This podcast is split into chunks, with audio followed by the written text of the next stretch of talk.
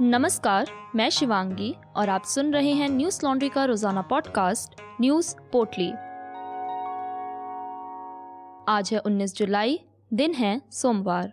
संसद का मानसून सत्र शुरू होने के एक दिन पहले फ़ोन हैकिंग का मामला सामने आया है, जिसमें अंतर्राष्ट्रीय मीडिया द्वारा जारी एक रिपोर्ट में दावा किया गया है कि पेगेसस सॉफ्टवेयर द्वारा भारत के नेताओं, पत्रकारों और अन्य लोगों के फ़ोन हैक किए गए हैं। द वायर की एक रिपोर्ट की माने तो लीक डेटाबेस के अनुसार एनएसओ द्वारा करीब 300 भारतीय वेरीफाइड नंबरों की निगरानी की गई हो सकती है, जिनमें संभवतः मंत्रियों, विपक्षी दल के नेता, पत्रकारों, कानूनी समुदाय, उद्योगपतियों, सरकारी अधिकारी, वैज्ञानिक, कार्यकर्ताओं आदि के नाम शामिल हैं। मीडिया रिपोर्ट की माने तो भारत में 40 से भी अधिक पत्रकारों के फ़ोन हैक हुए हैं। इस श्रृंखला में द वायर दो रिपोर्ट प्रकाशित कर चुका है।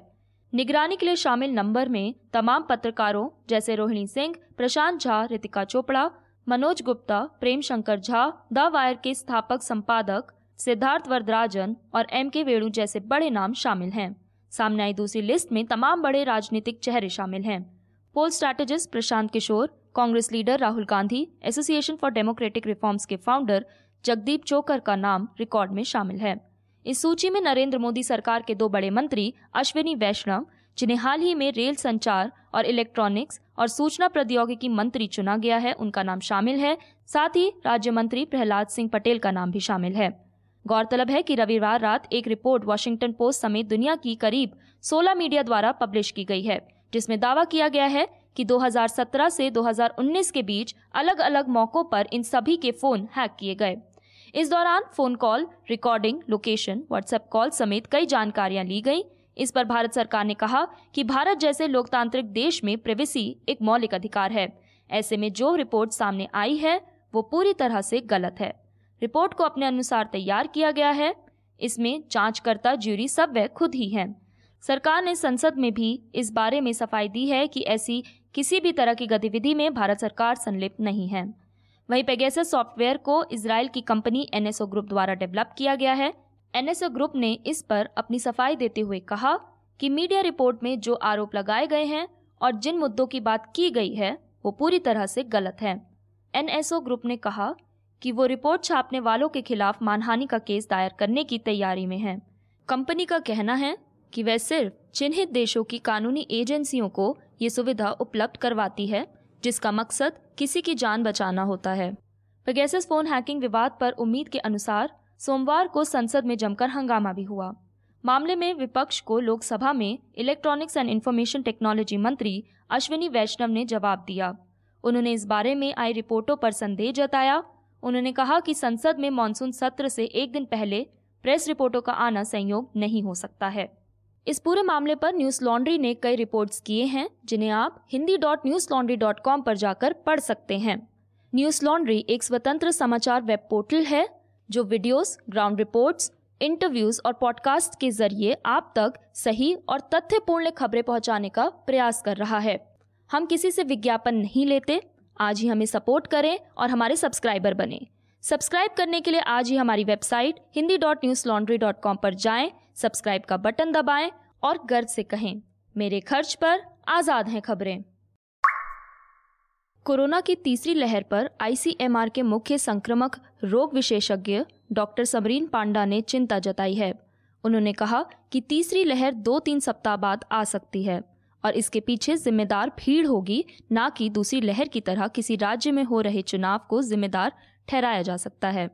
डॉक्टर समरीन ने संभावना जताते हुए कहा कि अगस्त से देश में कोरोना की तीसरी लहर दिखाई दे सकती है। वहीं तीसरी लहर पर विश्व स्वास्थ्य संगठन डब्ल्यू ने भी चिंता जताई है। उन्होंने अपने एक बयान में कहा कि दुनिया भर में तीसरी लहर तेज़ी से बढ़ रही है, जिसकी प्रमुख वजह डेल्टा वेरिएंट है। ये वेरिएंट सबसे पहले भारत में मिला था। डब्ल्यूएचओ का कहना है कि डेल्टा वेरिएंट उन लोगों को ज़्यादा प्रभावित कर रहा है, जिन्होंने वैक्सीन नहीं लगवाई है, जहाँ वैक्सीनेशन की दर कम है वहाँ के हालात ज़्यादा खराब हैं। वहीं अमेरिका में डेल्टा वेरिएंट से संक्रमित होने वालों की दर 70 से 80 प्रतिशत के करीब है। यदि कोरोना के आंकड़ों का ज़िक्र करें तो भारत में कल अड़तीस नए केस सामने आए, जबकि देश भर में मरने वालों की संख्या चार सौ निन्यानवे रही। कल दिल्ली में कोरोना से एक भी मौत की खबर सामने नहीं आई, वहीं सक्रिय मामलों की संख्या चार लाख इक्कीस हज़ार प्लस थी। अब तक देश में 40 करोड़ चौसठ लाख लोगों को वैक्सीन लग चुकी है।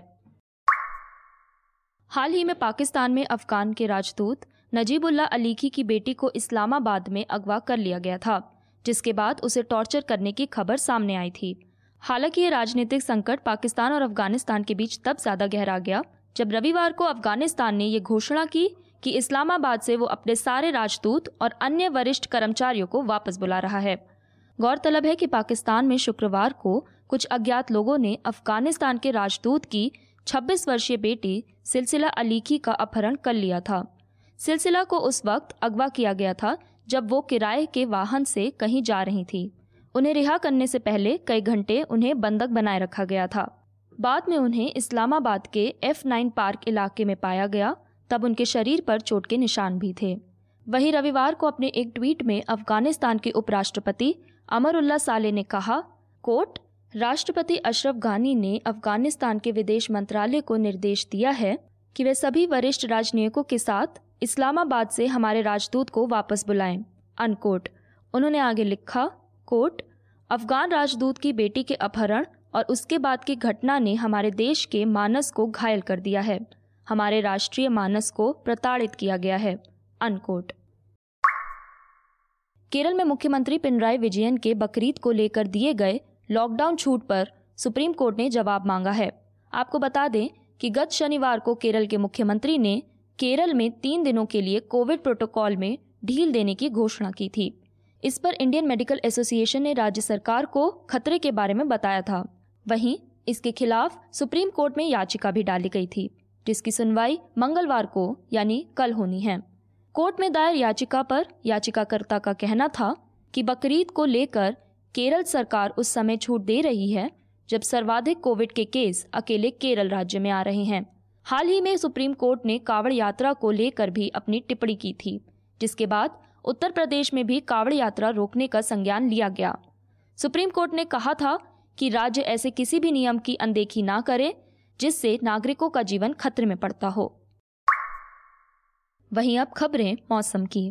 दक्षिण पश्चिमी मानसून के एक बार फिर से ज़ोर पकड़ने से राजस्थान में जोरदार बारिश हो रही है। इस दौरान अलवर ज़िले के बहरोड़ में सर्वाधिक एक सौ पंचानवे मिलीमीटर बारिश हुई।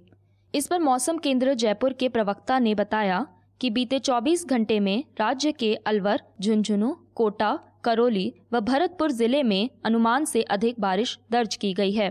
वहीं दिल्ली में आज सुबह से बारिश होने से आईटीओ और प्रहलादपुर समेत कई रास्तों पर जल भराव रहा, जिसके चलते सड़क यातायात काफ़ी प्रभावित रही। वहीं हरियाणा में सुबह हुई बारिश के चलते कई जगह जल भराव रहा। मौसम विभाग के अनुसार अंबाला में आज बादल छाए रहेंगे, साथ ही हल्की फुल्की बारिश होने की भी संभावना है। तेज बारिश के चलते यूपी के नौ जिलों में ऑरेंज अलर्ट जारी कर दिया गया है। उत्तराखंड के सत्रह जिलों में भारी बारिश का अलर्ट जारी किया गया है। इनमें उत्तरकाशी, अल्मोड़ा, देहरादून, नैनीताल शामिल हैं। बात अगर झारखंड की करें तो लोकल सर्कुलेशन के चलते मानसून फिर सक्रिय हो रहा है। बंगाल की खाड़ी में उत्तर पूर्व में कम दबाव का क्षेत्र बन रहा है। आज रांची, खूंटी, देवघर समेत कई जिलों में भारी बारिश होने की संभावना है। भारत मौसम विज्ञान विभाग ने उत्तर भारत में 21 जुलाई तक और पश्चिमी तटवर्ती क्षेत्रों में 23 जुलाई तक बारिश का अनुमान जताया है। आज बस इतना ही। आपका दिन शुभ हो। कोरोना प्रोटोकॉल का ध्यान रखें। नमस्कार। न्यूज़ लॉन्ड्री के सभी पॉडकास्ट ट्विटर आई और दूसरे पॉडकास्ट प्लेटफॉर्म पे उपलब्ध हैं। खबरों को विज्ञापन के दबाव से आज़ाद रखें। न्यूज़ लॉन्ड्री को सब्सक्राइब करें।